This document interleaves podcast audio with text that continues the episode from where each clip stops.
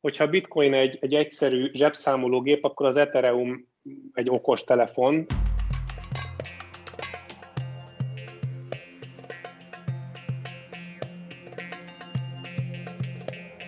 Az elmúlt évtized legjobb befektetése a bitcoin, még a közelébe sem tudunk állítani semmit, azonban a technológiát tekintve azért már eljutottunk arra a pontra, amikor sokkal fejlettebb blokkláncszabú projektek is vannak. Az egyik ilyen izgalmas projekt az Ethereum, amely a teljes decentralizált pénzügyi ökoszisztéma alapját adja, ami a hagyományos pénzügyi szolgáltatások valódi kihívója lehet. Na de mi az az Ethereum, és mik azok a decentralizált pénzügyek? Milyen altcoinokban van fantázia, és egyáltalán meddig maradhat még a bitcoin a tápláléklánc csúcsán? Többek között ezekről beszélgettünk a mai podcast adásunkban. Sziasztok, én Kövesi Kára vagyok a Portfolio elemző, és ez itt a Portfolio részvény podcastje, amelyben ma ismét egy kriptós adással készültünk nektek, aki pedig a mai vendégünk lesz, az Debreceni Barnabás, a Sinrái alapítója és ügyvezetője, amelyhez a Mr. Coin nevű kriptodeviza váltó is tartozik. Szia Barnabás, köszönjük, hogy elfogadtad a meghívásunkat, üdvözöljük a mai podcastben.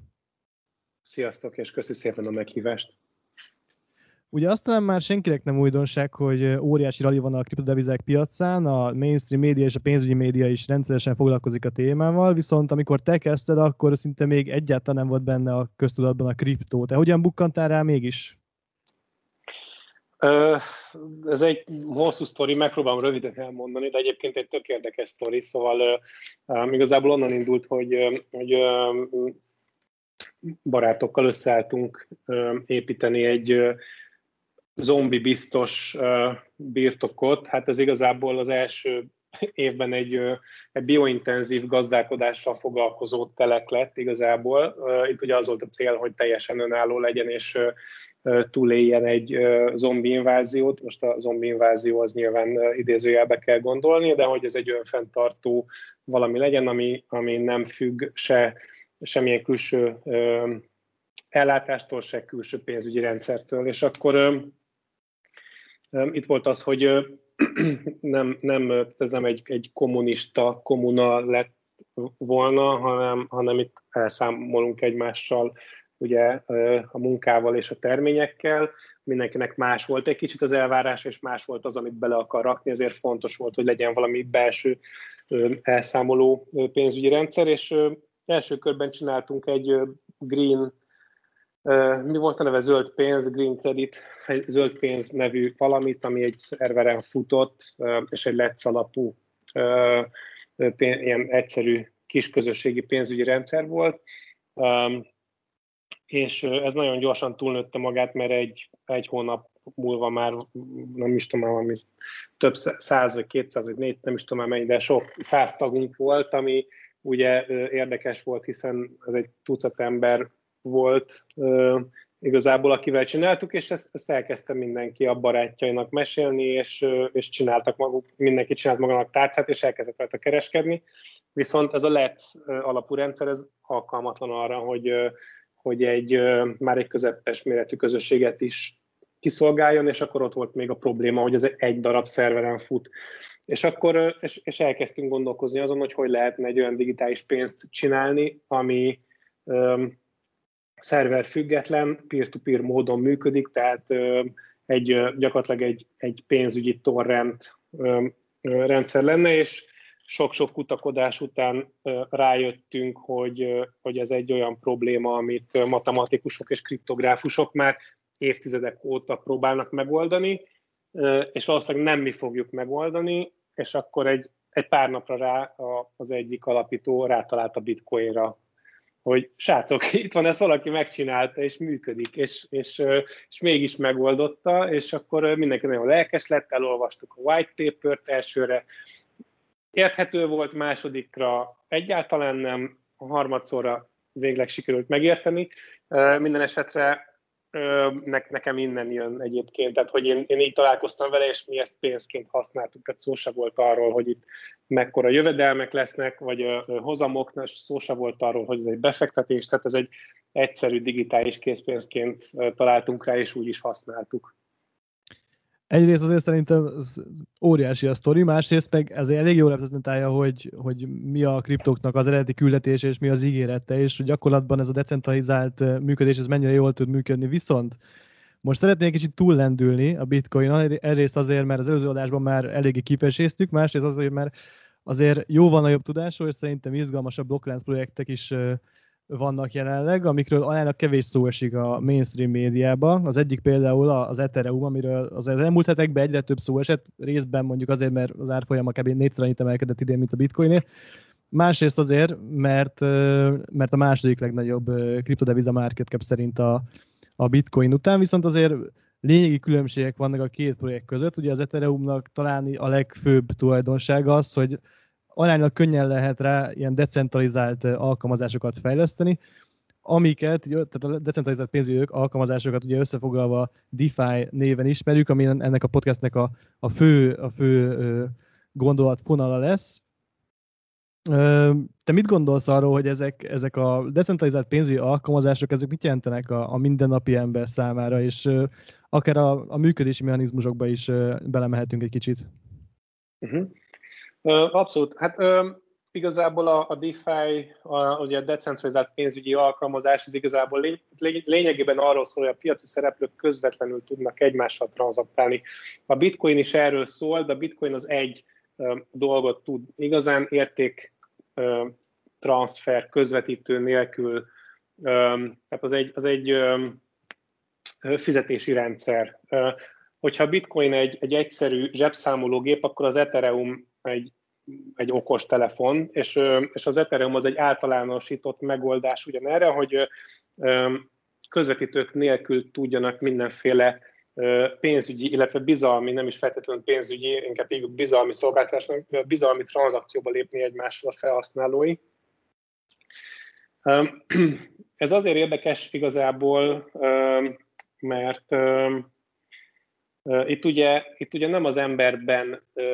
kell megbízni, tehát nem a bankárban bízok, vagy nem a, nem a biztosítóban, vagy nem a, a felügyeletben, aki felügyeli a biztosítót, vagy a bankárt, vagy a broker céget, hanem, hanem matematikában és a nyílt forráskódú programkódban és, és abban a logikában. És, és ez azért érdekes, nagyon sok minden miatt érdekes, de az egyik legfontosabb, hogy, hogy a matematika nem fél, nem kapzsi, nem korrumpálható, az a programkód mindig ugyanúgy fog lefutni, és ez egy matematika által szabályozott rendszer. Ugye a hagyományos pénzügyek, ott, ott van egy erős bizalmi faktor, emberek által vezetett szervezetekre bízzuk a pénzünket, és emberek által vezetett felügyelet felügyeli, amit emberek által vezetett állam felügyel. De hogy mindig ott van az emberi faktor, és ugye egy jól működő társadalomban nagyon sok probléma ezzel nincsen, de a, de a világ lakosságának a két harmada nem olyan országokban él, ahol van megbízható, kiépült pénzügyi és társadalmi olyan infrastruktúra, ami támogatni tudja ezt. És ugye a DeFi-ban, tehát egyrészt, egyrészt ugye matematika által szabályozott, másrészt nyílt forráskódú, transzparens, lehet tudni, hogy mi fog történni az ember pénzével, kiszámítható, végső soron megbízható és hatékonyabb. És szerintem 20-30 év múlva a, a, a pénzügyi rendszerünk nagy része már ezen fog futni. Sokkal több az előnye, mint, a, mint most a kezdeti hátrányok, amik vannak, mert nyilván vannak, és vannak kockázatok, más típusú, mint a hagyományos pénzügyeknél, erről beszélhetünk egyébként később, de hogy ez, ez, ez egy olyan mérföldkő, amit elértünk, amit hogyha ha valaki megkér, tehát, hogyha megkérdezed azt, hogy ez mennyire fontos, azt mondanám, hogy ez, ez annyira fontos, hogy, a, hogy az internet egy nagy találmány volt, de igazából az internetnek egyetlen egy ö, célja volt, hogy erre rá lehessen építeni ö, decentralizált ö, bizalmi szolgáltatásokat. Ö, és ugye ott van, ott van még a nyíltság kérdése, tehát erre bárki bárhol építhet, bárki használhat, alakítja országhatároktól, jogrendszertől függetlenül, bárhol a világon egyenlően. Persze be lehet tiltani, meg pár helyen be is van tiltva, olyan helyeken, ahol a szabad gondolkodás is be van tiltva, de a gyakorlatban kierőszak, tehát ki, tehát nem hiába tiltják be, internet és VPN úgy is lesz, és elég egy, egy számítástechnikai eszköz, vagy mobileszköz, és egy internet és vagy Tor, vagy VPN hozzáférés, hogy ezekhez hozzá lehessen férni. És, és itt gyakorlatilag elérhetőek bárki számára azok a szolgáltatások, amelyekhez most csak egy kiváltságos szűk kör fér hozzá. És itt, itt tényleg, tehát itt arról van szó, hogy a Citibanknak a trédere és a Nógrádi tinédzser egyenlő esélyekkel indul. Ez egy ilyen pénzügyi rendszer. És arról nem is beszélve, hogy a, ez a Nógrádi tinédzser, ő maga is, mivel a belépési küszöb alacsony, ő maga is kitalálhat egy új fajta pénzt, vagy pénzügyi instrumentumot, vagy akár egy komplet pénzügyi rendszert. És, és igazából ez a legnagyobb dolog benne, hogy olyan gyakorlatilag demokratizálta a pénzügyi rendszereknek a létrehozását és hozzáférését, és ez, ez azért nagy dolog, hogyha belegondolunk, ez eddig az államoknak a kiváltsága és a monopóliuma volt, nem, nem túl gyakran bukkan fel egy új pénz vagy pénzügyi rendszer, tehát ezek, ez egy nagyon lassan mozgó ö, iparág, hogyha lehet ezt iparágnak nevezni, ö, gyakorlatilag nulla innovációval. És, és itt most ezzel, tehát a, a, a, a bitcoin létrehozásával kiengedték a szellemet a palcból, és létrejött egy olyan új keretrendszer és gondolkozásmód, olyan alaplegó kockák, ami alapján bárki kitalálhat alacsony belépési küszöbbel egy új rendszert, és több ezer és ezer új kísérlet van, aminek igen, a 95%-a el fog bukni, ahogyan egyébként a kezdővállalkozások 95%-a elbukik, de ezek a ciklusok, ez a, az el, ö, kitalálom, megcsinálom, elbukik, tanulok belőle, tanulok mások hibájából és mások bukásából, és csinálok egy újat. Tehát ez a ciklus, ez, ez a több száz évről most le, le, le tehát a több száz éves ciklus, az felgyorsult egy-két éves ciklussá. És hogy el, ebben elképesztő mennyiségű kísérletezés és tanulás van, és még, a, még az elejét se látjuk. Tehát annyira új, és annyira, annyira friss, hogy ötletünk sincs, hogy, hogy mi lesz még ebből, mert most még most az történik, hogy itt vannak ezek a, a hát többnyire mérnök gyerekek, akik felfedezik a pénzügyi világot, és gyakorlatilag gyorsított ütemben az összes hibát elkövetik, amit az emberiség elkövetett az elmúlt tízezer évben. Gyorsított ütemben ezeket lefejlesztik, kitalálják, nem működik, elbukik, elveszti, újra próbálja, stb. És, és most még azt a fázist éljük, hogy az, hogy az alap pénzügyi legó kockákat kísérletezik ki, és csinálják újra, és van, ami hagyományos pénzügyi legó kockához hasonlít, van, ami már merőben új, és a következő fázis lesz az, amikor beindul a kreativitás, és olyan dolgokat fognak itt kitalálni, amiről még nem is álmodtunk. És, és, és, és nehéz megjósolni, hogy mit, mert egy kicsit olyan, mint hogyha, hogyha, hogyha valaki azt kérdezi, hogy oké, okay, és a mi a DeFi jövő, mik, mik lehetnek még, ott, ott, tehát hogyha megkérdezi valaki tőled 1998-ban, hogy szerinted ez az internet, ez miért érdekes, mi, mi, mit, mit hozhat a jövő? És hát nem tudom, te mit, mond, mit mondtál volna, én nekem ötletem se lett volna, hogy, hogy, hogy mit mondjak azon ki, hogy hát vannak ezek a weboldalak, meg tudsz e-mailezni bárkivel a világon, tudsz, tudsz olvasgatni weboldalakat, meg, meg hát rádiót is lehet hallgatni, de ennyi kb. És most ugyanitt vagyunk a DeFi-ban gyakorlatilag. Igen, és ugye azért említetted az ebbe a kockázatokat, úgyhogy szerintem azért ebbe menjünk bele, mert hogy nyilván teljesen más karakter, karakterisztikai kockázatok vannak a DeFi esetében, mint mondjuk a hagyományos pénzügyeknél, mint mondjuk nem tudom, a rossz hitelek te milyen kockázatokat látsz nekem, mondjuk ami kapásból beúrik, azok, azok a bugok, mert ugye általában ezeket a DeFi projekteket mondjuk kis létszámú fejlesztő csapatok fejlesztik, és azért szerintem akármilyen ilyen szoftverfejlesztő procedúrában előfordulhatnak bugok, és akkor innentől kezdve meg már, hogyha ez materiális anyagi veszteségi alakul, az kellemetlen. Tehát szerinted milyen, milyen ilyen kockázatokra kell felkészülni? Abszolút. Ezt nagyon jól, nagyon jól látod, mert a, ugye a, a szoftvernek a nagy előnye, hogy ott az auditált, vagy hát vagy auditált, vagy nem auditált, vagy a közösség által auditált forráskód, mindegy, de hogy open source ugye az összes ilyen DeFi alkalmazás. Látod, hogy mi fog történni, és látod a logikát, és tudod azt, hogy, hogy a pénzeddel pontosan mi fog történni. Amit ugye, tehát egy bankár fejében nem látsz bele, vagy egy felügyeleti, vagy a felügyeletnek a fejében nem látsz bele. A hátránya viszont, hogy szoftver, amit emberek írnak, ami tipikusan bugokat tartalmaz. Tehát, hogy és ez, tehát az egyik legnagyobb kockázat az az, hogy, hogy kiderül valamilyen vagy valamilyen szoftverbág, vagy valamilyen matematikai bág a kriptográfia, mert azért tehát ezek a, a blockchain és decentralizált pénzügyi projektek erősen felkeltették az érdeklődést a kriptográfia iránt, és ötször annyi új kutatás jön ki, ami kutatás és kriptográfiai elem, amit egyből egyébként alkalmaznak is DeFi projektekben, ami, ami, mint ami korábban volt, hiszen most végre itt van egy gyakorlati, pragmatikus, használható platform, amin, amin ezeket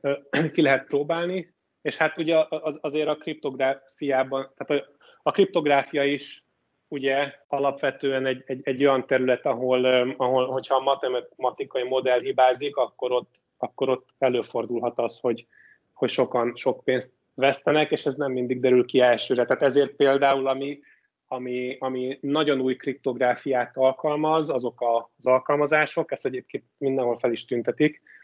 hogy mindenki csak a saját felelősségére használja, és csak olyan pénzt rakjon be, amit nem, bánni, nem bánja, hogyha a száz százalékát elbukja. Tehát erre oda kell figyelni, hogy amilyen nagyon új kriptót használ, ott, ott, ott azért óvatosan kell bánni, főleg, hogyha főleg akkor, hogyha, hogyha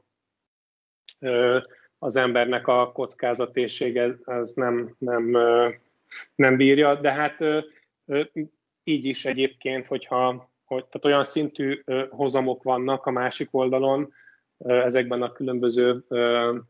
tokenekben, hogy hogyha valaki azt mondja, hogy oké, okay, most nem tudom, 300 ezer forintot kész vagyok teljesen elveszteni, és ez játékpénz és lottó, és rakjuk be,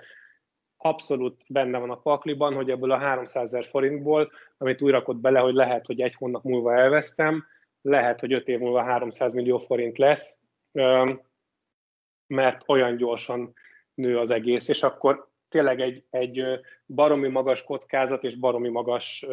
hozam lehetőségről beszélünk. De még egyébként a kockázatoknál, ami, ami a szoftverbug meg a a kriptográfia bugon kívül szerintem említésem mert egyrészt nyilván van egy, van egy szabályozói kockázat. Tehát ö, ö, egyenlőre a, a, se a jogalkotó, se a szabályozó általában nem tud ezzel mit kezdeni, mert hogy ami a kriptovilágon belül történik, az már megfoghatatlan az ő számukra, és végrehajthatatlan. Tehát, hogy, hogy és ezért amit, amit próbálnak csinálni, az az, hogy szabályozzák a belépési és a kilépési pontokat, tehát tipikusan a, a váltók, brókerek, tőzsdék, letétkezelők, stb. Tehát minden olyan um, szervezetet, ami, ami a két világ közötti átjárást biztosít. És akkor az lehet egy kockázat, hogy ezt nagyon megszorongatják, erre igazából van példa, tehát New Yorkban van a New York nagyon híres arról, hogy létrehozta néhány évvel ezelőtt a BitLicense nevű szabályozást, ami, ami elképesztően macerását tette bármilyen kriptóval való foglalkozást, még a bányászatot is, ami a világ legegyszerűbb dolga. Annyira, annyira túlszabályozták, hogy gyakorlatilag a Coinbase és a Gemini-t kivéve mindenki kiköltözött New Yorkból. És amikor, meg, amikor az ASF-ben megnézett, hogy a, a tiltott országok listája, akkor mit tudom én, Irán, Észak-Korea, Jemen és nem tudom mi mellett ott, ott volt nagyon sokáig, hogy New York, talán még ott is van egyébként, én úgy tudom, hogy a BitLicense még él, és igazából annyit csináltak, hogy New York kivonta magát ebből több ezer munkahely átköltözött szomszédos államokba, illetve Kanadára, Kanadába, tehát ez a része talán annyira nem ijesztő. Illetve van még egy olyan, olyan uh, probléma, hogy ezek olyan új konstrukciók, hogy uh, hát ami, ami kockázat, hogy, hogy eleve ezek a szolgáltatások úgy működnek, hogy ugye nincs cég, nincs bankszámla, nincs szerver, nincs könyvelő, nincs, jó mondjuk jogász az szokott lenni, de talán az az egyedüli, a klasszikus uh, uh, ilyen céges struktúrával az egyedüli olyan, olyan uh, um, szükséges pozíció, amit, amit, amit azért komolyan vesznek, mert hogy uh, itt úgy működik, hogy van egy, uh, van egy okos szerződés, ezek ugye az Ethereum, Ethereumon futó um, alkalmazásokat okos szerződésnek hívnak, ezek gyakorlatilag programkódok, amik önbetartó, um, um, ön, tehát ön, önbetartó szerződésekre lehetne a legjobban lefordítani, és, és decentralizált autonóm szervezetnek hívják ezeket, ami azt jelenti, hogy fut egy programkód, ami fölött a kezdetekben a, a kezdeti fejlesztők tudnak bármilyen változást eszközölni, vagy az is, tehát, hogy egyszer kirakták, és soha több, és elvágták maguk elől is a, a, a, az utat a szoftver upgrade-re, de a legtöbb esetben azt csinálják, hogy a szolgáltatásnak a felhasználói a szolgáltatás használatával kapnak governance vagy irányítói tokeneket. És, és ezekkel a tokenekkel tudják megszavazni, hogy milyen szoftver frissítés kerüljön be, vagy milyen új eszközt indítsanak el, tehát hogy, hogy, de hogy ez egy, nem egy két éve még máshogy működött, és négy éve is máshogy működött, ha lehet a négy évvel ezelőtt fieket DeFi-nak hívni, és, és egyáltalán nem biztos, hogy, hogy, hogy hogy ez a, az irányítási modell fog működni, valószínűleg még sok kísérlet lesz, és abszolút benne van a pakliba, abszolút benne van a pakliban, hogy valamilyen módon támadás éri a protokollt. Tehát mondjuk egy egyszerű példa, a, vagy stablecoin, vagy lending platformon volt egy, egy, egy olyan történet, hogy egy ugye az irányító tokenekkel, vagy a szavazó tokenekkel ugye lehet módosítani a, a, a rendszernek a paramétereit, és valaki fölvett egy ilyen peer-to-peer hitelező platformon, nem is tudom mennyi rettenet, mennyiség, nem tudom, 50-80 millió dollárnyi dollár stablecoin hitelt, abból vett irányító tokeneket, azzal megszavazott valamilyen változást, amivel aztán nagyon sok pénzt csinált, a végén csinált egy pár millió dollárt. Tehát, hogy, hogy ezek, ezek a fajta manipulációk benne vannak a pakliban, hiszen nem, nem, nem próbáltunk még ilyet, nem csináltunk még ilyet, és ez egy, ez egy kicsit olyan, mint a, nem tudom, amikor először megentek a bankok, ugye ott, ott megentek a bankrablók, és, azt, és, és meg, meg, megtanultuk azt, hogy hogyan építsünk biztonságos bankot, és most már így a 20. század végére rájöttünk, hogy a legbiztonságosabb bank az, ami, ahol nincs is készpénz, és hogy ez, ezen a fázison a decentralizált pénzügyi alkalmazásokkal ugyanígy át kell esni, meg kell tanulni, hogy, hogy mik ezek a tipikus hibák, mik ezek a tipikus támadási felületek, vagy visszaélési felületek, és, és ezeket meg kell tanulni. És a kockázat az az, hogy, hogy, hogy, hogy még el se kezdtünk tanulni. Tehát, hogy, hogy még, még, még tényleg annyira legelején vagyunk, hogy, hogy ez a, nem tudom, az interneten a vadnyugat, vagy a vadkeletet, hogy, tehát ez a vad internet tényleg, és, és fogalma sincs, hogy ki van a másik oldalon, mert még az IP címét se látod, nem tudod, hogy kivel tranzaktálsz, ha csak fel nem fedi az identitását, és bármi lehet, és ugye a legvégén számítógépek mögött kapzsi emberek ülnek, akik megpróbálnak ebből minél több pénzt csinálni. Egyébként ez a, a rendszernek a robosztusságát is, tehát hogy, hogy ugye itt, itt gyakorlatilag ö, éles, vagy valódi pénzen ö, kísérletezünk, és, és aki most tök mindegy, hogy, ö, hogy fehér kalapos vagy fekete kalapos ö, hacker, de, de itt van egy, ö, nem tudom, két és fél billiárd dollárnyi bug bounty, amiből minél, minél ügyesebb vagy, vagy sikerül megtörni, annál nagyobb pénzösszeghez jutsz, és ezért élesben megy a tesztelés, és ezért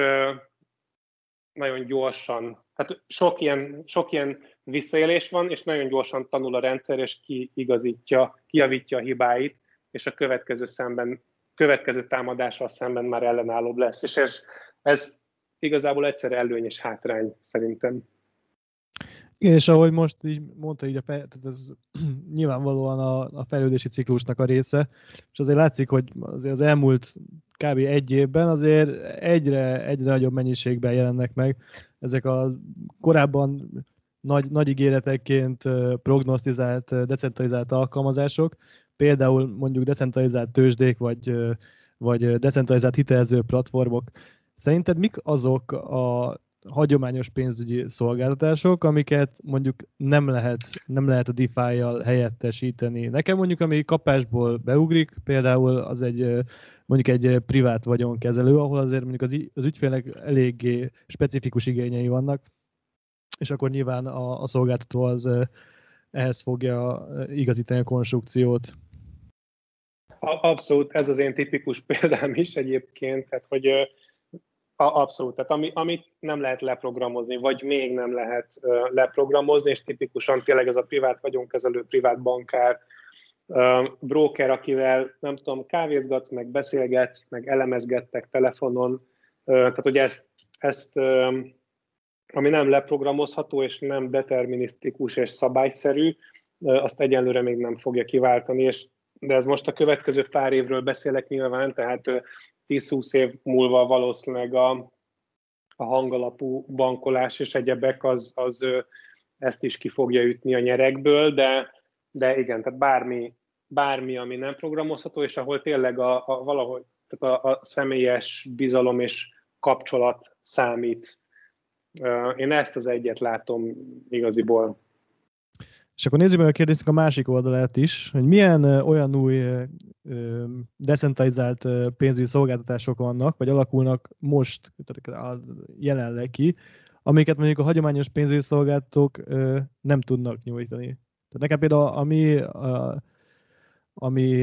szerintem egy tök izgalmas dolog, az például a yield farming, ami, aminek nem igazán látom a, a valós, tehát a, hagyó, a hagyományos pénzügyi világban a, a megfelelőjét. Szerinted milyen ilyen, ilyen szolgáltatások alakulhatnak ki mondjuk a közeljövőben? Um, a, na hát igen, itt igazából um, szerintem most tartunk a, tehát hogyha nullától százig megyünk, és, és um, tehát hogyha nullától százig kéne, uh, tehát hogyha a száza mindent felfedeztünk a DeFi-ban, szerintem most vagyunk 0,01-nél. Um, de a yield farming az egy tök jó példa, meg a liquidity mining, ugye a yield farmingnál gyakorlatilag azt csinálod, hogy egy bizonyos eszközállományból próbál a legjobb hozamokat kihozni, és akkor vannak decentralizált ugye ilyen peer-to-peer hitelezési platformok, és akkor vannak agregátorok, és akkor az agregátorba küldött be a pénzet, és ő szétdobálja azok között, amik a, a, azok között a szolgáltatók között, ahol a legjobb a, legjobb, legjobb a hozam. Ugye a liquidity mining az, az nagyon hasonló, ott, ott igazából arról szól, hogy, hogy automatizált árjegyzőknek biztosítasz gyakorlatilag készletet, tehát hogy bitcoin, vagy csomagolt bitcoin, vagy ether, vagy bármilyen token, tehát hogy ö, ö, ö, számukra biztosítja a eszközöket, amik, amik, amik, amiket, tehát az automatizált árjegyző ugye ö, ö, egy decentralizált ö, egy vagy több decentralizált tőzsdéhez ugye becsatornáz, és akkor forgatja a pénzedet. Akkor, és akkor cserébe ezért egyébként, tehát vagy az adott eszközben kapsz hozamot, vagy, vagy az adott rendszernek a, a governance tokenjét kapod meg, ami biztosíthat számodra mindenféle jogot. Tehát van, amivel csak szavazni lehet, van, ami, ami hozamot is visszaoszt. De ami, a, ami szerintem a legérdekesebb koncepció az egészben ez a, ez a composability, vagyis a, az összeszerkeszthetőség, vagy nem is tudom, hogy mi erre a jó magyar szó. Így gyakorlatilag pénzügyi legókat kell elképzelni, vagy legókockákat, és ez itt ugye arról szól, hogy, egy, egy, hogy a, az Ethereum-on belül, és talán egy pár év múlva már blockchainek között is átjárható lesz az egész, hogy az Ethereum-on belül ezek a smart kontraktok, vagy szolgáltatások, van, ami, van, van olyan smart kontrakt, ami egészen alapvető szolgáltatást ad, és vannak, amelyek komplexebbek, és, és ugye itt is van, van több réteg, és van, vannak, a, vannak az alaprétegek, ami a, a, a, mit tudom, a váltás, vagy a, a biztosítás, vagy a, mit tudom, árjegyző, liquidity pool, vagy tehát, hogy fizetések, és akkor ezek ilyen alapszolgáltatások, és akkor fölötte vannak olyan alkalmazások, illetve agregátorok, amelyek ezeket összefogják. Amik azt mondják, hogy itt van nagyon jó az a, Compound, meg az Alve, meg a Y-Earn, én ezeket becsomagolom egy szolgáltatásba, és az én szolgáltatásom az az, hogy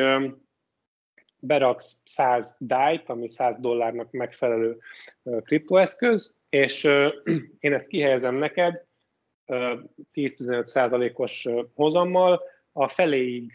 fölvehetsz hitelt, és nem kell, nincs kamat, és nem kell visszafizetned, mert a hozamokból fizetgetem.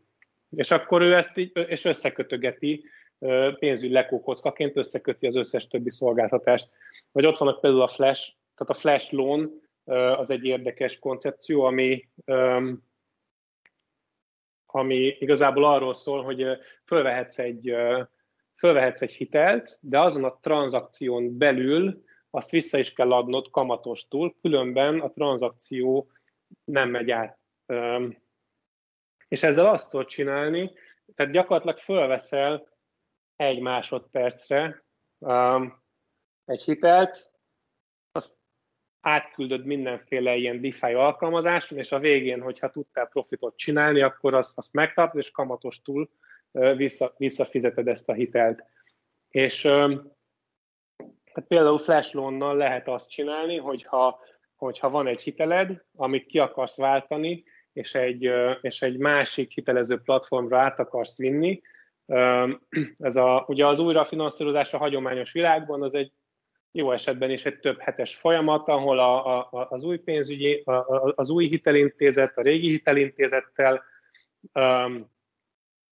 uh, meg, meg ugye az ügyféllel heteken keresztül kommunikál és papírokat tölt ki, és, és akkor át tudják venni talán uh, az adott hitelt, vagy azt tudja csinálni ugye az ügyfél, hogy ezen a tortúrán nem akar átmenni, kifizeti az előző hitelt, és fölveszi az újat, ahhoz viszont kell, hogy legyen még egyszer ugyanannyi pénze, ugye, amiből kifizeti. Na és a flash loan meg lehet azt csinálni, hogy ugyanabban a tranzakcióban egyetlen tranzakcióból összecsomagolva fölveszek egy ilyen flash hitelt, kifizetem a, a, az előző lending platformot, abból ugye nekem ugye visszajön a, a biztosíték, azt befizettem az újra, majd visszaadom ezt a flash hitelt az, ugyanazon a tranzakción belül. Tehát gyakorlatilag egy gombnyomásra lehet uh, refinanszírozást csinálni, illetve uh, egy másik példa lehet nyilván mindenféle uh, piacmanipuláló uh, tevékenységben részt venni, ami jelenleg ugye a, az említett no gravity teenagernek nincs lehetősége, meg nekem se, meg neked se, meg a legtöbbünknek nem. Tehát ez egy szűk elitnek a, a ö, lehetősége csak, hogy gyakorlatilag gomnyomásra ingyen pénzzel nagy mennyiségben beszálljon mindenféle pozícióba a piacon. Ezt, ezt jelenleg gyakorlatilag csak bankok tudják megtenni, és ott sem mindegyik. Itt viszont itt viszont egyenlően indult tényleg ez a Nógrádi tínédzser a Citibankkal, és velem, és veled, és a zöldségessel együtt, és, és mindannyian hozzáférünk ezekhez a, a, a Lego kockákhoz. És, a, és egyébként a, a, a, a, ami tényleg a jövőben a legérdekesebb, szerintem, hogy ha kitalálsz most valami új ilyen pénzügyi konstrukciót, igazából már programoznod se kell tudni, hiszen vannak olyan szolgáltatások, ahol ilyen blokkokban vizuálisan össze tudod klikkelni ezeket a szolgáltatásokat, be tudod kötögetni egymás után bizonyos logika alapján, abból, abból csinál neked egy ö, okos szerződést, és ki tudod rakni, ö, és, és tudod terjeszteni, és vagy jönnek rá a felhasználók, vagy nem, de hogy ö, bárki létrehozhat pénzügyi szolgáltatást ilyen módon a meglévő legó kockákból, és szerintem ez a legnagyobb találmány az egészben. Igen, ugye az előbb említetted, hogy a százas skálán, nem tudom, 0,1 környékén járunk, viszont szerintem itt az ideje, hogy elővegyük azt a bizonyos kristálygömböt, és tegyük fel, hogy mondjuk, ugye most körülbelül az ökoszisztéma, nem a DeFi, hanem a teljes kriptoökoszisztéma felhasználók a száma, az körülbelül pár millió lehet. Tegyük fel, hogy mondjuk 1-2 milliárd ember használja a DeFi-t, ami, ami már kb. az adaptációnak szerintem nagyjából a csúcsát jelenteni. Ez mennyire tenné tönkre mondjuk a hagyományos pénzügyi szolgáltatókat? Um, nem gondolom, hogy feltétlenül tönkre tenni. Um, igazából ugyanaz a kérdés, mint hogy a, a nem tudom, a, a 1-2 milliárd internet felhasználó mennyire tenni tönkre a, a, a hagyományos médiaszolgáltatókat, um, tönkre tenni azokat, akik nem tartanak lépést ezzel, és megerősíteni azokat, akik ebbe belépnek idején, még, még mielőtt nem válnak, nem tudom, DVD kölcsön, vagy VHS kazetta kölcsönzővé. Szóval szerintem ez egy baromi nagy lehetőség a, a, a meglévő pénzügyi szolgáltatóknak, azzal együtt, hogy ez, hogy ők, hogy ez egy olyan pénzügyi történet most, ahol ők hátrányal indulnak, hiszen őket köt most mindenféle jogszabály és szabályrendszer és, és szabályzat és országhatár és minden. Tehát, hogy a meglévő pénzügyi szolgáltatóknak belépni a DeFi-ba, az rettenetesen problémás. Nincs, nincs felkészülve erre se a jogalkotó, se a szabályozó, se a, se a, a piaci szereplők. De aki ezen túl tud lépni, és igazából itt talán országos szinten, vagy nemzetállami szinten érdemes gondolkozni. Tehát az a nemzetállam, amelyik hajlandó ezt minél gyorsabban megérteni, feldolgozni, inkorporálni, és, és létrehozni egy olyan új szabályrendszert, ami a pénzügyi szolgáltatóinak ezt lehetővé teszi, az, az nem csak, hogy a saját gazdaságát fogja hihetetlenül felturbozni, de talán ha kellőképpen korán van még, a time to market itt nagyon számít, ha kellőképpen korán van, akkor lehet, hogy más országokban székhelyen rendelkező vagy bejegyzett pénzügyi szolgáltatókat oda tud vonzani, vagy akár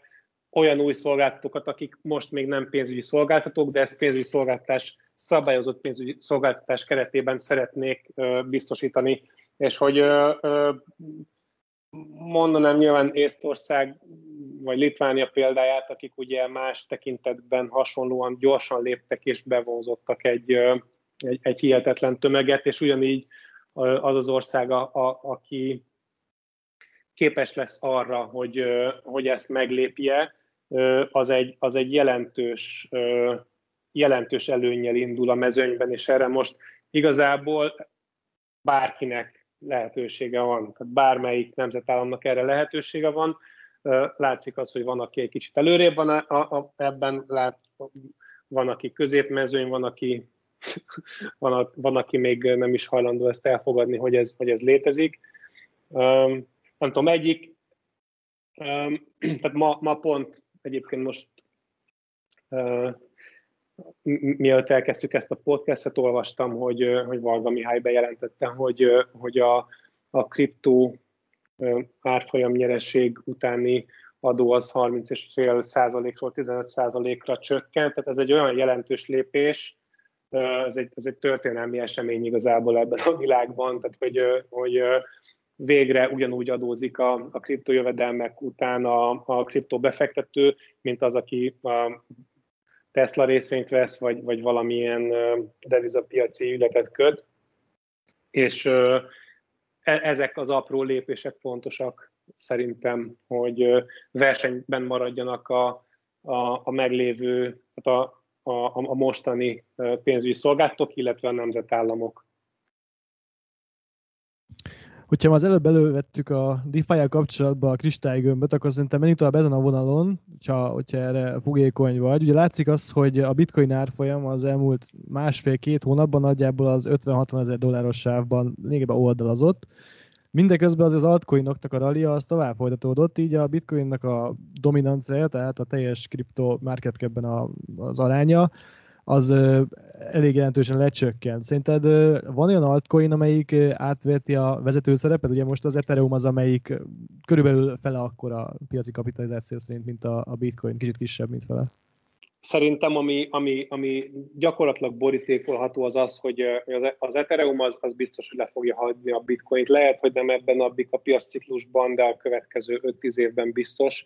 Gyakorlatilag már minden metrikában túlszárnyalta, azt egyetlen metrikában nem szárnyalta túl a bitcoint, és ez a piaci kapitalizáció, de már most is a felénél tart a bitcoinnak. De gyakorlatilag minden más metrikában lepipálta már, tehát felhasználószámban, alkalmazásszámban, fejlesztőkben, protokollfejlesztésben, bányász kölcs, mindenben. Tehát a, a napi elszámolt összegekben, mindenben hogyha az egyik nagyon jó metrika szerintem arra, hogy, hogy melyik hálózat az, ami tényleges szolgáltatást nyújt tényleges felhasználóknak, az az, hogy, hogy naponta mennyi bevételt termel a hálózat üzemeltetőjének, és ez most lehet bányász, vagy liquidity miner, vagy, vagy staker, vagy bármi, de, de, de most most ott tartunk, hogy a, az Ethereum termel napi, hát ugye megnézem, mit van, mit van előttem, igen, szóval az Ethereumnak a, az elmúlt hét, na, hét napnak a napi átlag um, bevételét vagy fi termelését nézem, 39 millió dollár per nap az Ethereum, amit kifizet a bányászainak, a Bitcoin pedig 5,5 Hogyha az elmúlt egy napot nézzük, ott egyébként 89 millió dollár és, és 5 millió, vagy 5,7 millió, tehát ott, ott bőven túlszárnyalta, de hogy az a lényeg, hogy, hogy olyan sokan használják az Ethereumot, és olyan mennyiségű pénzt hajlandóak ezért fizetni, hogy már tízszer akkora abban, mint a Bitcoin. És ami külön érdekes, hogy az Uniswap, ami egy decentralizált váltó az Ethereumra építve, az Uniswapnak a, a napi bevétele, amit kifizet az ő az üzemeltetőinek, a liquidity providereinek, 9 millió dollár, a bitcoinnak meg 5,7, ugye, amit a bányászoknak fizet. És hogy van is egy oldal egyébként a cryptofees.info, ott meg lehet nézni, hogy, hogy ezek a különböző szolgáltatások, hogy melyik mennyit termel, ami rózsaszín háttérrel van beszínezve, az minden Ethereum alapú, gyakorlatilag tekerek, tekerek és csupa rózsaszínű, rózsaszín hátterű hálózatot látok, és ez mind Ethereumon van. Tehát az Ethereum az, az garantált, hogy, hogy a következő évben lepipálja a piaci kapitalizációban. Még az is lehet, hogy ebben a ciklusban átmenetileg a bitcoint le fogja pipálni, aztán jön a nagy bezuhanás, és akkor jön a depresszió, meg az altcoinokból mindenki visszamegy bitcoinba, és akkor lehet, hogy visszaesik a, a, a bitcoinhoz képest, de hosszú távon hosszú távon az Ethereum szerintem biztos lepipálja, illetve benne van a, pap, benne van a pakliban, hogy mások is. Tehát, hogyha kéne mondani olyan projektet, aminek, amiben benne van a pakliban, hogy lepipálja akár az Ethereumot is, és akkor most már nagyon távol mentünk, de Ott van a Definity például, amit öt éve készítenek, úgy hívják, hogy a világ számítógép, ez gyakorlatilag egy decentralizált AVS, vagy van az Amazonnak ez a, cloud szolgáltatója, az Amazon AVS. A Definity azt teszi lehetővé gyakorlatilag, hogy decentralizált módon futtassunk alkalmazásokat és szolgáltatásokat egy ilyen decentralizált cloudon, és maga a bányászat az úgy néz ki, hogy, hogy az ember a saját számítógépét, vagy akár a komplet adatközpontját bérbe adja ennek a rendszernek, és akkor itt nyilván a memória használatért, memória processzor, hálózati sávszélesség az, amit, amit bérbeadunk, és cserébe megkapjuk az ICP tokeneket, és ez egy, ez egy nagyon erős projekt, a, a, a nagyon erős befektetőkkel, vezetőkkel, egy 120 fős cég egyébként, vagy alapítvány, aki végzi a fejlesztését. Most indult nemrég a, a, a mainnet, de, de ebben, a Definity-ben benne van a lehetőség, hogy még az Ethereumot is letipálja a következő tíz évben, hiszen technológiában ez már az Ethereumhoz képest is egy következő generáció. Jó, ugye én azért egyáltalán nem bánom, hogyha egy kicsit, hogyha ilyen, hogyha ilyen irányba azért eltávolodunk egy kicsit a kérdéstől, de ezen a vonalon egyébként mennék is tovább, hogy szerinted, ugye nálatok azt hiszem, több mint 400 coin elérhető forintért, tehát ti azért közelről követitek gondolom az új projekteket is. Szerinted mik azok a, az új induló projektek kriptóban, amiket érdemes lehet közelebbről megnézni? Ezek miben másak, vagy, vagy mint például a mostani vezetődevizek? Um, amit érdemes nézni szerintem mindig, az a, az a valós felhasználás. Tehát, hogy a, és akkor itt lehet konkrétumokat is mondani, tehát az Uniswap nyilván a, ugye az Ethereumon működik, de van egy saját tokenje az Uni, a, az Aave, a Compound, ezek, ezek hitelezési platformok, a, a MakerDAO, ők egy stabil coin szolgáltató, tehát a, a stabil coin az egy, az egy olyan coin, aminek a, az árfolyama egy, egy, lét, egy, egy meglévő más eszközhöz van kötve, és a MakerDAO-nak a, a stabil coinja DAI, de nem, nem, tehát ez az első, de nem kizárólagosan csak ez az egyetlen coin, amit terveznek. A DAI az a dollárhoz van kötve, és mindezt úgy teszi, hogy, hogy van egy egy komplett rendszer kitalálva az egész köré, hogy tehát csináltak egy szintetikus dollárt, ami uh, túlbiztosított uh, fedezettel rendelkező hitelekből rak össze gyakorlatilag egy szintetikus uh, dollár. Um, ezek, ezek tök érdekes projektek. Akkor vannak a, vannak a, a, a blockchain, blockchainek blockchain típusú hálózatok, mint például a, a Polkadot, a Cosmos Atom, illetve az Avalanche, amelyek azt mondják, hogy nem,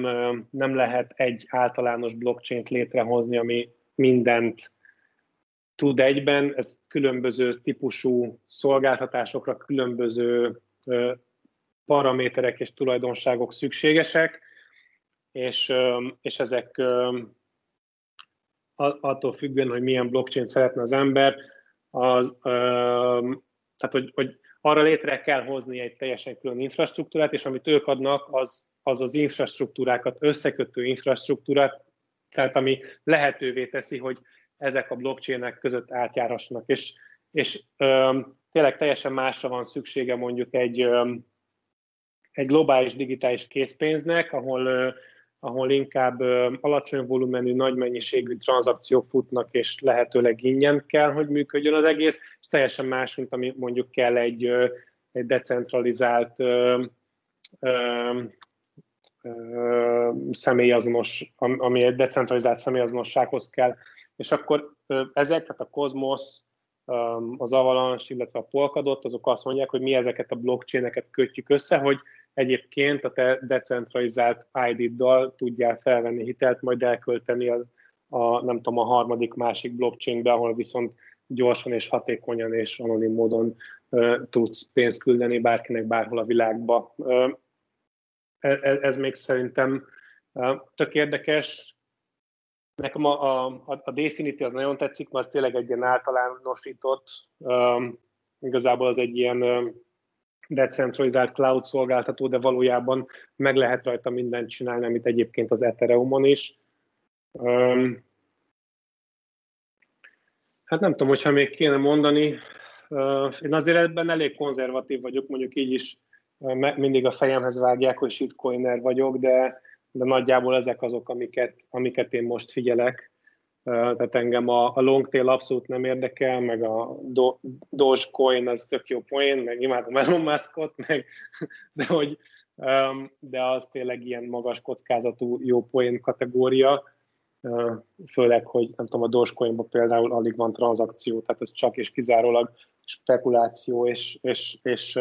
és persze rengeteg pénzt lehet csinálni, és most a londoni Goldman Sachs-nak a nem tudom melyik igazgatója állítólag felmondott, mert hogy több tízmillió dollárt csinált Dogecoinból, de hogy ezek tök jó sztorik, de, de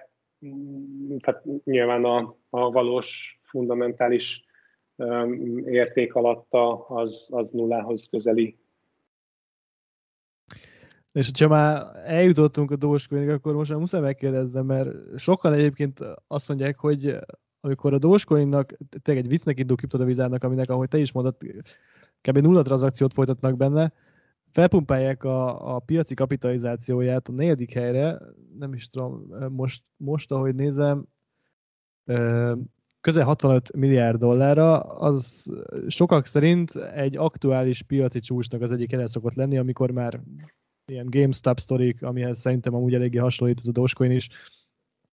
te mit gondolsz, hogy hol jártunk a mostani piaci ciklusban? Azért látszik, hogy a kriptoknál mindig van egy, egy elég brutális gyors felfutás, aztán egy komoly visszaes, és aztán utána ez, ez néhány évente, néhány évente ez megismétlődik. Um, a, a, a, abszolút. Hát a, a, a Dogecoin nem tudom meddig megy, hát a, a GameStop én azt hittem 50 dollárnál, hogy vége, tehát hogy soha ne becsüld le az internet hogy, hogy szokták mondani, hogy uh, never bet against the internet. Igen, tehát hogy Na mindegy, szóval soha ne besült le arra, hogy mi, mire képes az internet embere. A Dogecoin simán lehet, hogy még tovább pumpálják, tehát nem tartok elképzelhetetlenek egy dollár, de, de azt se tartom elképzelhetetlenek, hogy most jön a 80%-os beszakadás. De, de összességében egyébként a, a kriptopiacot tekintve, tehát hogyha a kriptopiacnak a, az aktuális ciklusát nézzük, akkor ugye a, én, én arra tippelnék, hogy a Bikapisnak talán a kétharmadánál, háromnegyedénél lehetünk. Üm, és ez tényleg a, a tehát ezt, ezt, ezt látjuk mi is egyébként, hogy a, a, a Mr. coin hogy amikor a, amikor a lakossági uh, érdeklődés hihetetlenül felélénkül, és már a, vesznek mindenfélét, a, az, az, az, már így a vége felé. Tehát tényleg, amikor a takarítónő és a taxisofőr és a, a tehát amikor elkezd beszélni a legújabb befektetésükről, akkor az az a pont, ahol, ahol, ahol el kell kezdeni kicsekkolni, vagy megvenni a put opciókat, és a kriptóban még, még, még nem vagyunk ott, tehát hogyha követ az ember olyan oldalakat, mint a Sentiment vagy a Glassnode, ahol, ahol on-chain elemzések találhatók, ahol gyakorlatilag itt ugye teljesen nyilvános a főkönyv, és ebből mindenféle tehát ilyen adatbányász módszerekkel rengeteg adat kinyerhető. Tényleg van több száz ilyen grafikon, csak egy egyszerű példa, nem tudom, a, a jelenleg aktív bitcoin címeken az adott bitcoin, amikor oda került, akkor hány dollár volt az árfolyam, és most mennyi, és ennek mi az aránya. És akkor ki lehet számolni, hogy, hogy összességében átlagban a bitcoin valeteken lévő pénz, az, az mennyire van profit, profitban. És akkor ott meg lehet nézni, hogy nem tudom, 13-ban, 14-ben, 17-ben mik voltak az arányok, és és azért elég jól látszik a grafikonon. Most még nem vagyunk ott, nem, nem, nem vagyunk a bitcoin csúcson, és azért azért beszélek a bitcoinról, és nem a többi kriptóról, mert azért elég, eléggé bitcoin-centrikus még hiába a bitcoinnak a piaci részesedése most már csak 40% körüli, azért még mindig ez az államkötvény a bitcoin, vagy a, a kriptopiacon belül, és, és hogyha a bitcoin eléri a csúcsát, utána még talán egy hónapig mennek az altcoinok, és aztán beszakad minden, és, és a klasszikus működés az az, hogy hogyha bika piac van, és akkor előbb elindul a top 1, 2, 3, tehát bitcoin, ether, stb. Majd utána felbátorodva a bika piacon, a bitcoinból átáramlik a mindenféle altcoinba a, a pénz, és a, amíg a bitcoin megy mondjuk egy ötszöröset, addig az altok mennek 10-20-50 százszorosat. Um,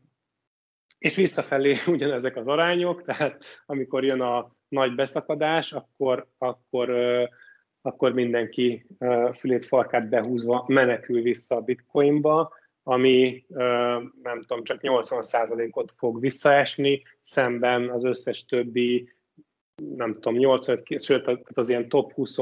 túli altcoinok 99%-ot esnek vissza, de az is hogy teljesen tönkre megy. Szóval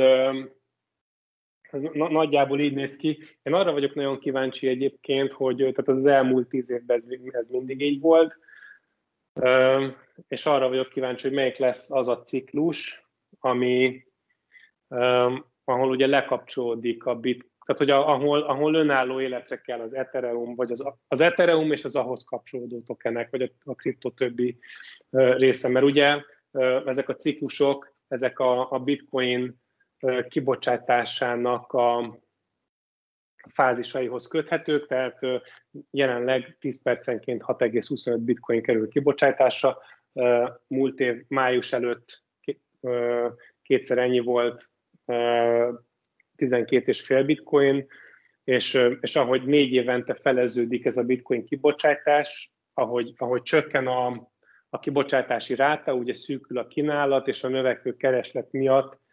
elvileg ez egy, ez egy árfelhajtó tényező, plusz van benne egy hatalmas adag önbeteljesítő jóslat. Szóval, szóval az egész kriptopiacot jelenleg még ez mozgatja, hogy a bitcoin, négy éve, bitcoin kibocsátása négy, évente feleződik, és akkor elindul a bitcoin, és aztán elindul minden más.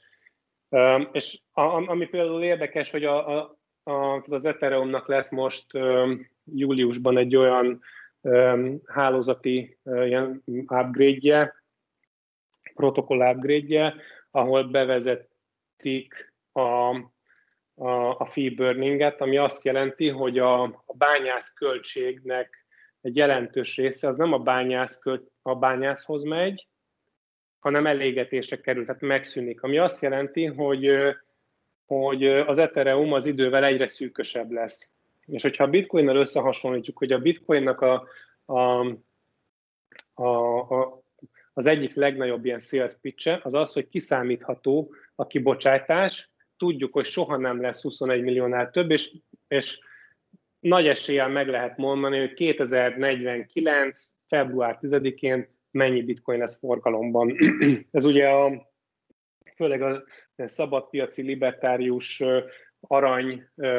fókuszált befektetőknek egy, egy, egy érdekes javaslat, meg bárkinek, aki ugye az infláció ellen szeretne védekezni. Ez egy tök fontos dolog. De hogy a bitcoin ezt tudja, hogy maximum 21 millió lesz. Az Ethereum ehhez képest meg nem egy maximum van szabva, hanem az lesz, hogy idén júliustól elkezdik égetni a, háló, a, a, a felhasználás során keletkezett bányászköltségeket, és minél több a felhasználó, annál több Ether kerül elégetésre. Tehát az Ethereumnál nem tudjuk, hogy mi lesz a végső össz kibocsátott Ether, de biztos, hogy kevesebb lesz, mint ami júliusban lesz az aktuális teljes egyenleg. Tehát ott még jobban szűkülni fog, és ez egy annyira erős szűkülés lesz, hogy ugyanazzal egyenlő, mint hogyha három darab bitcoin felezésen esnénk túl, tehát a bitcoin a következő 12 évben fog ennyire beszűkülni, ahhoz képest, amit most az Ethereum júliusban meg fog csinálni. Úgyhogy lehet, hogy, hogy júliusban már külön válik a, a Bitcoin és az Ethereum alapú ökoszisztéma, de lehet, hogy ez még önmagában nem lesz elég, ezt, ezt nem tudom. Tehát ez majd kiderül egy pár hónap, vagy egy-két év múlva, hogy követi a kriptopiac továbbra is a Bitcoinnak a négy éves ciklusát, vagy, vagy elkezd külön válni és leválni. Barnabás, még egyszer köszönjük, hogy elfogadta a meghívásunkat, nektek pedig köszönjük, hogy itt voltatok. Kövessétek be a portfóliót Soundcloudon, Spotify-on, Apple Music-on, a legközelebb találkozunk. Sziasztok! Köszi szépen, sziasztok!